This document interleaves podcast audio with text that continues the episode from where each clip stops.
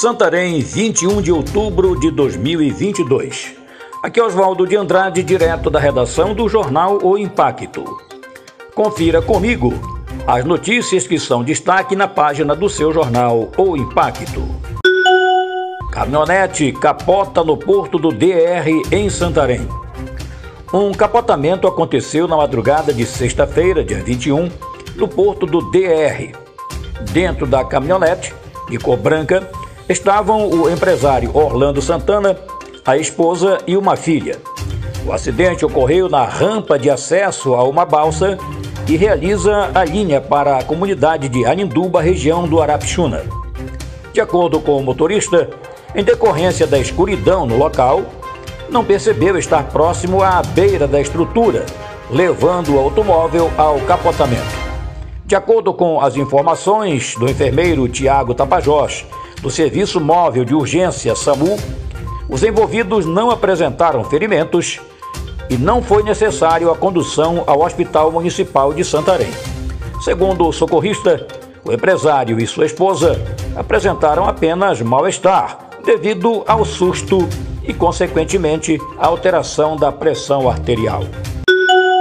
Polícia investiga ataque criminoso à igreja na aldeia da Cavada, em Santarém. Por volta de 15 horas da tarde de terça-feira, dia 18, a igreja de São Francisco de Assis foi alvo de um ataque criminoso. O fato ocorreu no território indígena Munduruku, situado na aldeia São Francisco da Cavada, região do Planalto Santareno. Segundo o cacique Santino, algumas imagens da igreja foram danificadas. A imagem de São Francisco teve a cabeça cortada e quadros foram queimados. Ainda não temos suspeitos, assim como pode ser alguém de fora, pode ser alguém de dentro da comunidade, pode ser uma criança, mas essa da criança eu estou descartando, porque é muita crueldade para uma criança fazer isso. Fico muito triste com isso. Todo mundo ficou triste com essa situação. É pura maldade. Nunca tinha acontecido isso na nossa região. Dono de comércio é assassinado a tiros em Altamira.